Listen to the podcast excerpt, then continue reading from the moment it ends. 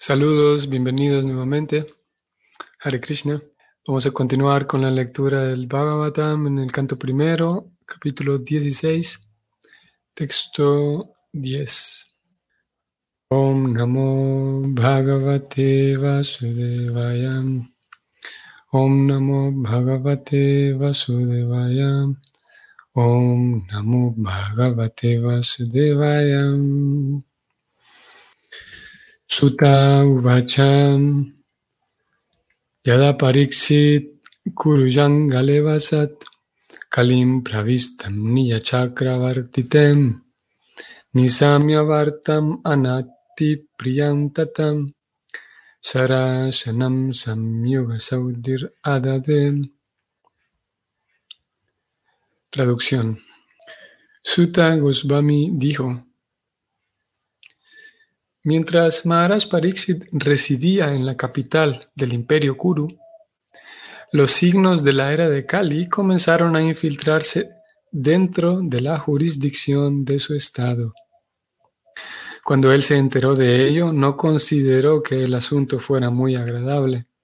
Sin embargo, esto le dio una oportunidad de pelear.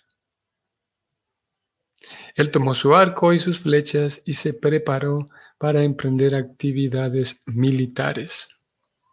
Aquí termina la traducción. Vamos al significado de una vez.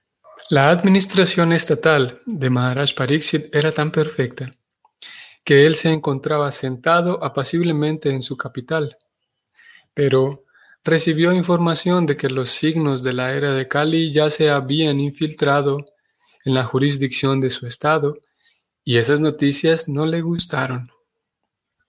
¿Cuáles son los signos de la era de Kali? Ellos son, uno, la relación ilícita con mujeres, dos, el entregarse a comer carne, tres, la embriaguez de todo tipo y cuatro, el divertirse con juegos de azar. La era de Kali literalmente significa, entre comillas, la era de riña. Y los antedichos cuatro signos de la sociedad humana son las causas fundamentales de toda clase de riña. Maharaj Pariksit oyó decir que cierta gente del Estado ya se había dado a esas prácticas y quiso tomar medidas inmediatas en contra de esas causas de inquietud. Esto significa que, al menos hasta la época del régimen de Maharaj Pariksit, dichos signos de la vida pública eran prácticamente desconocidos, y en cuanto se detectaron ligeramente, él quiso extirparlos por completo. La noticia en sí no le agradó más que en un sentido, y era que le daba la oportunidad de pelear. No había necesidad de pelear con los estados pequeños porque todo el mundo estaba tranquilo bajo sus órdenes. Pero los herejes de Kali Yuga le dieron la oportunidad de exhibir su espíritu de combate. Un rey kshatriya perfecto siempre se contenta cuando tiene la oportunidad de pelear, tal como un deportista se entusiasma cuando tiene la oportunidad de un encuentro deportivo. El argumento de que en la era de Kali esos signos están predestinados no es válido. Si así fuera, entonces, ¿por qué se hicieron preparativos para pelear contra ellos? Esos argumentos los presentan hombres holgazanes y desafortunados. En la estación lluviosa, la lluvia está predestinada y no obstante, la gente toma precauciones para protegerse. De igual manera, en la era de Kali es seguro que los signos anteriormente mencionados se infiltrarán en la vida social, pero el Estado tiene el deber de salvar a los ciudadanos de la influencia de los agentes de la era. Maharaj Pariksit quería castigar a los herejes que se habían entregado a las prácticas propias de Kali y de ese modo salvar a los ciudadanos inocentes que en virtud del cultivo religioso eran puros en sus hábitos. El rey tiene el deber de brindar esa clase de protección y Maharaj Pariksit estaba muy en lo correcto cuando se preparó para pelear. Fin del significado. Eh, hemos leído un poco más acerca de la era de Cali y hay varias cosas aquí muy resaltantes que vamos a intentar eh, mencionar, eh, abarcarlas todas. si prestamos atención, es aquí nuevamente Sutta Goswami quien retoma la palabra. Recordamos que iba a relatar la historia de Pariksit cuando se le presentó una interrogante y la pregunta estaba relacionada con eh, cómo fue que Pariksit mm, mm, castigó a, aquel personaje llamado eh, la personificación de Kali. Y en los próximos nueve versos, desde este 10 hasta el 18, va a dar una especie de introducción para el tema en sí, para responder en sí a la pregunta. Y él habla estos versos hasta el 18 Claro, desde el 19 continúa él hablando, sin embargo, desde el 19 en adelante, él ya comienza a relatar la historia. Estos versos, como digo, sirven de preámbulo para plantear la escena, hasta llevar, él nos va a llevar hasta el punto en donde una vaca y un toro están, están ahí en, el campo y están siendo golpeados, y la vaca y el toro están conversando. Y en el verso 19 comienza el relato en sí y, toma la palabra el toro. Voy a subir un momento también al sánscrito para subrayar una palabra interesante. Y es esta, chakra vartite. Algunos de ustedes eh, eh, habrán leído o escuchado esta palabra.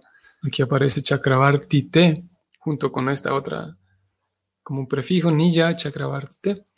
Bueno, vamos a ir a la traducción de cada palabra. Aquí aparece. Niya Chakravartite se refiere a, como está traducido aquí, dentro de su jurisdicción. Y cuando vemos la palabra, voy a acercarme un poco más. Ustedes sabrán que está, por ejemplo, esta arma de Krishna, de, Vishnu, más bien, que es el chakra, el sudarse en chakra y es el disco. En varias ocasiones esa palabra chakra se traduce como el, el disco de Krishna, por ejemplo, como digo, se llama así chakra.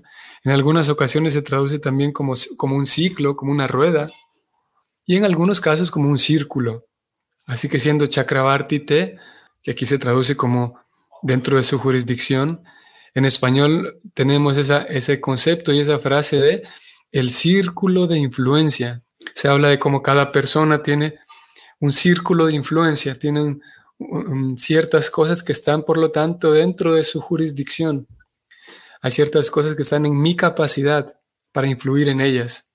Ese se conoce como mi círculo de influencia.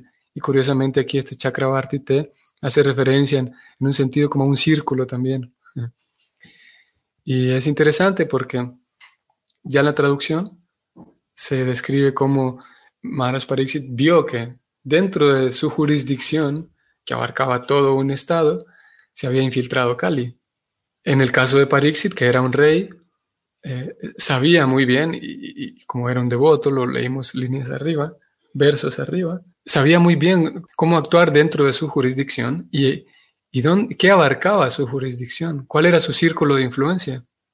Y es, uno, eh, es una de las responsabilidades de todo estudiante, de todo, todo discípulo, conocer cuál es mi círculo de influencia, hasta dónde llega mi círculo de influencia, para, por un lado, aquellas cosas en las cuales yo puedo influir, poder influir de manera positiva y proactiva para entonces esas cosas vivan fuera de la, de la jurisdicción de Cali, vamos a decir.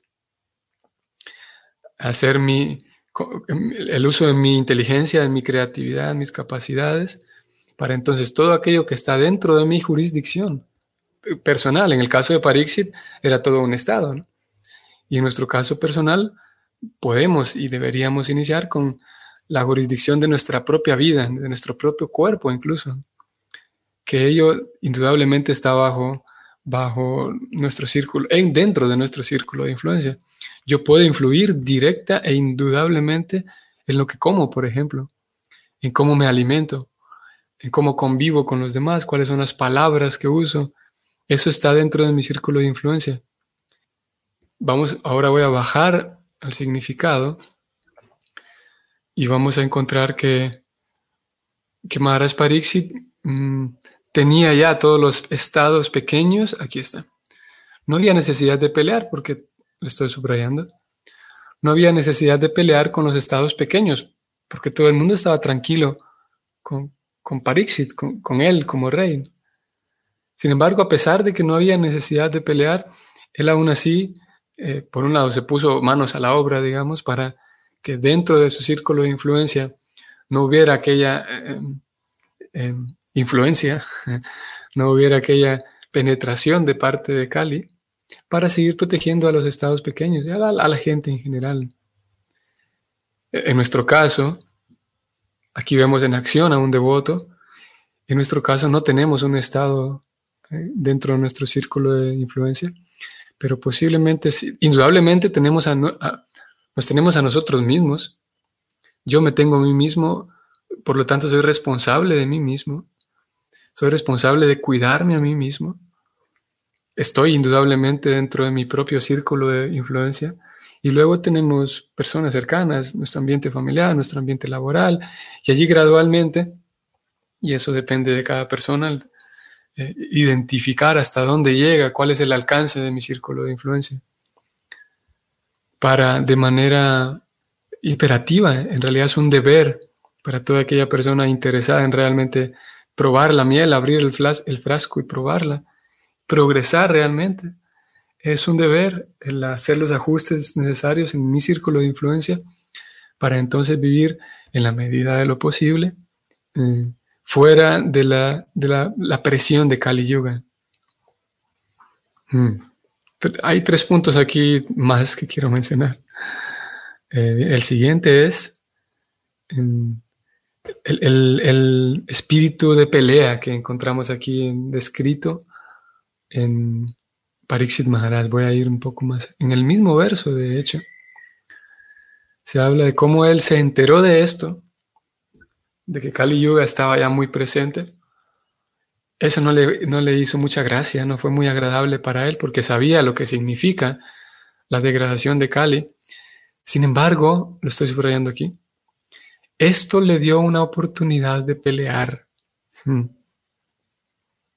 Esta afirmación puede confundir a cualquier persona o, con facilidad podría confundir a un lector desprevenido, un lector acelerado que, va deprisa leyendo o incluso un actor, un actor, un lector malicioso que simplemente abre las páginas del Bhagavatam para, para encontrar faltas y errores y señalar.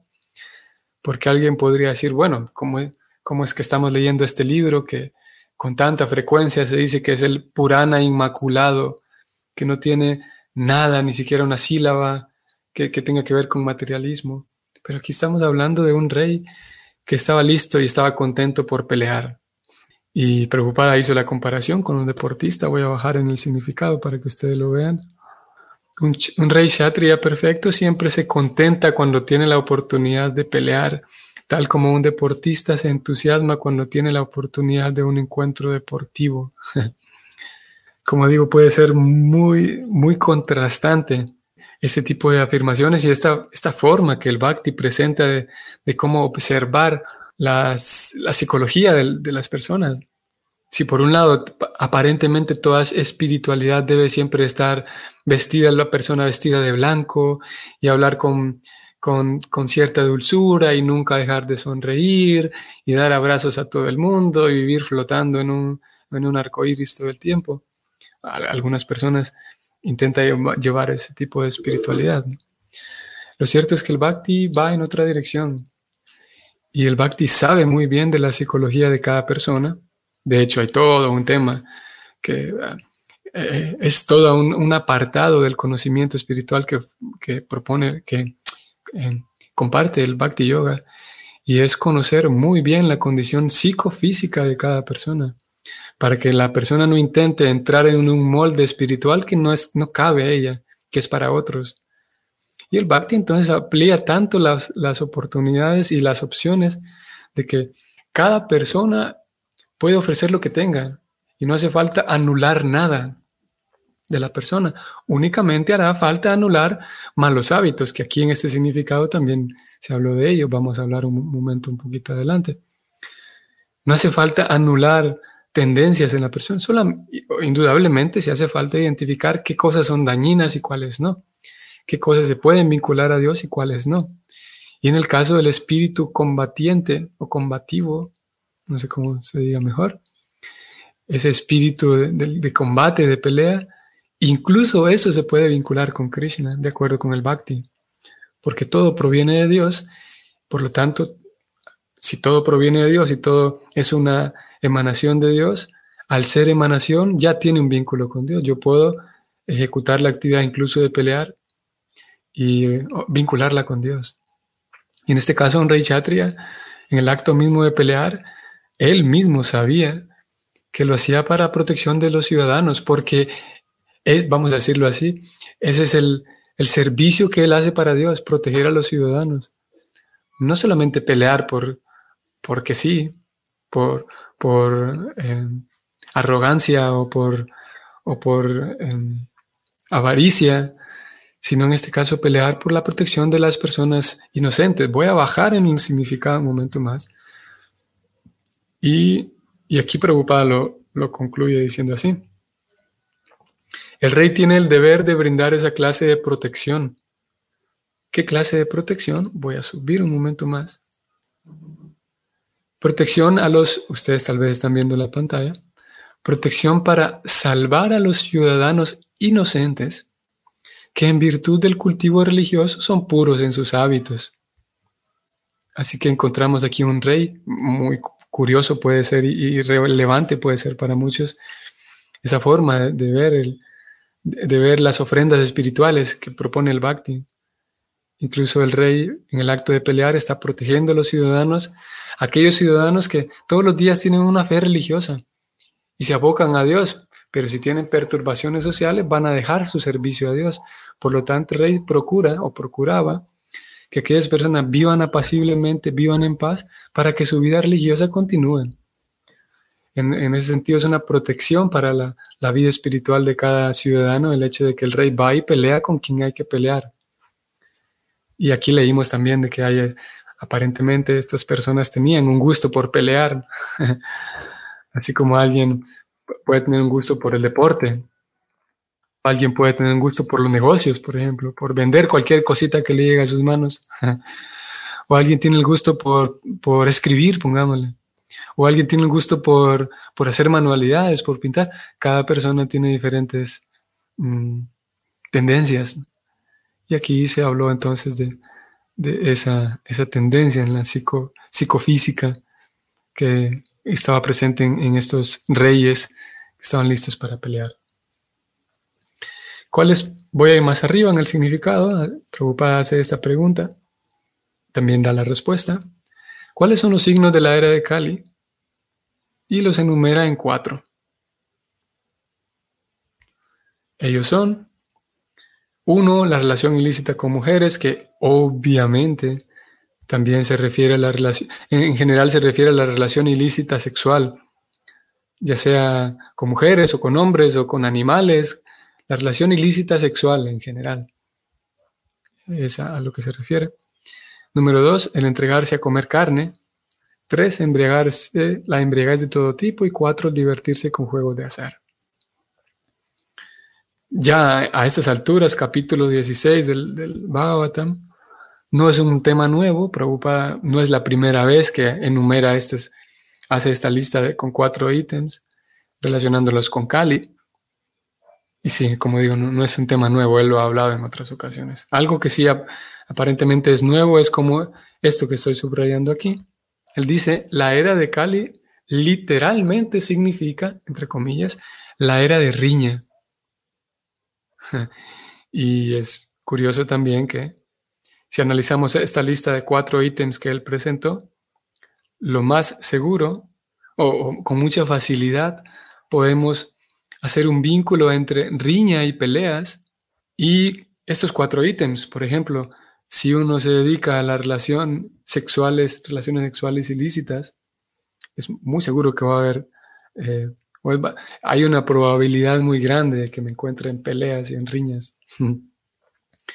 Si hablamos de la promiscuidad, por ejemplo, de relacionarme con gente que sexualmente, con gente que ni conozco, que la acabo de conocer, la infidelidad en cuanto a la, la, fidelidad y la lealtad a, la pareja con quien se vive, por ejemplo. Si rompo esa lealtad, esa fidelidad y, tengo relaciones, eh, incluso no solamente relaciones sexuales, pero tengo una relación íntima con otra persona, incluso aunque no se haya llegado a una intimidad sexual, ya solamente intimar con otra persona eh, que no es mi propia, mi propia pareja, ya eso indudablemente va a traer riñas, va a traer peleas. Creo que todos sabemos eso, tal vez de primera mano o de, o de segunda. La embriaguez de todo tipo, esto ni siquiera hace falta que nos detengamos aquí para hablar mucho, para darnos cuenta de cómo cualquier tipo de intoxicación, no solamente embriaguez con alcohol, sino con cualquier tipo de estimulantes, lo más seguro, igual hay una gran probabilidad de que termine en peleas, en riñas. Y como digo, aquí no hace falta hablar mucho porque es muy evidente. El divertirse con los juegos de azar, esto también es bastante evidente. Eh, sabemos, la, no sé si ustedes saben, pero la cantidad muy grande de personas que literalmente acaba con su vida por em, enredarse en, los casinos, por ejemplo. Y a sus familiares, indudablemente, eso no le hace gracia. Sin duda va, va, a generar riña y, pelea el hecho de que una persona acabe con su vida em, desperdiciando y tirando a la basura cantidades industriales de dinero con la esperanza de que puede ganar, puede ganar un poco. Y este, este número dos, comer carne, es, también podemos hacer un vínculo con, con, la riña. Eh, ya el hecho mismo de matar a un animal ya ni siquiera es riña, sino es otro, otro level, otro nivel. Matar a un animal ya, porque una riña, bueno, yo me, me discuto con alguien y, nos vamos a los golpes tal vez, pero no pasa a más, pero ya el acto mismo de matar a un animal ya es, ni siquiera se considera una riña, sino que es un acto así bárbaro y bruto. Así que, y obviamente, bueno, tal vez no es tan obvio, pero eh, se describe como el bhakti en algunas ocasiones y los acharyas describen que una persona que se alimenta con cadáveres y se alimenta no solamente, vamos a decir, un animal fue muerto brutalmente, por esa razón a mí me afecta. Incluso aunque el animal eh, no lo hagan sufrir al momento de morir, incluso aunque el animal lo, eh, lo ceden o, le hagan algún tipo de tratamiento para que él no sufra la muerte, aún así comer cadáveres siempre va a impactar, de acuerdo como lo explican nuestros maestros espirituales, nuestros acharyas. Indudablemente va a impactar la psique de la persona es una actividad directamente en la ignorancia.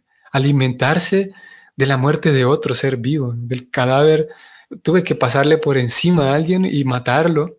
Para yo ahora estoy aquí sentadito, feliz de la vida, comiéndome el cadáver.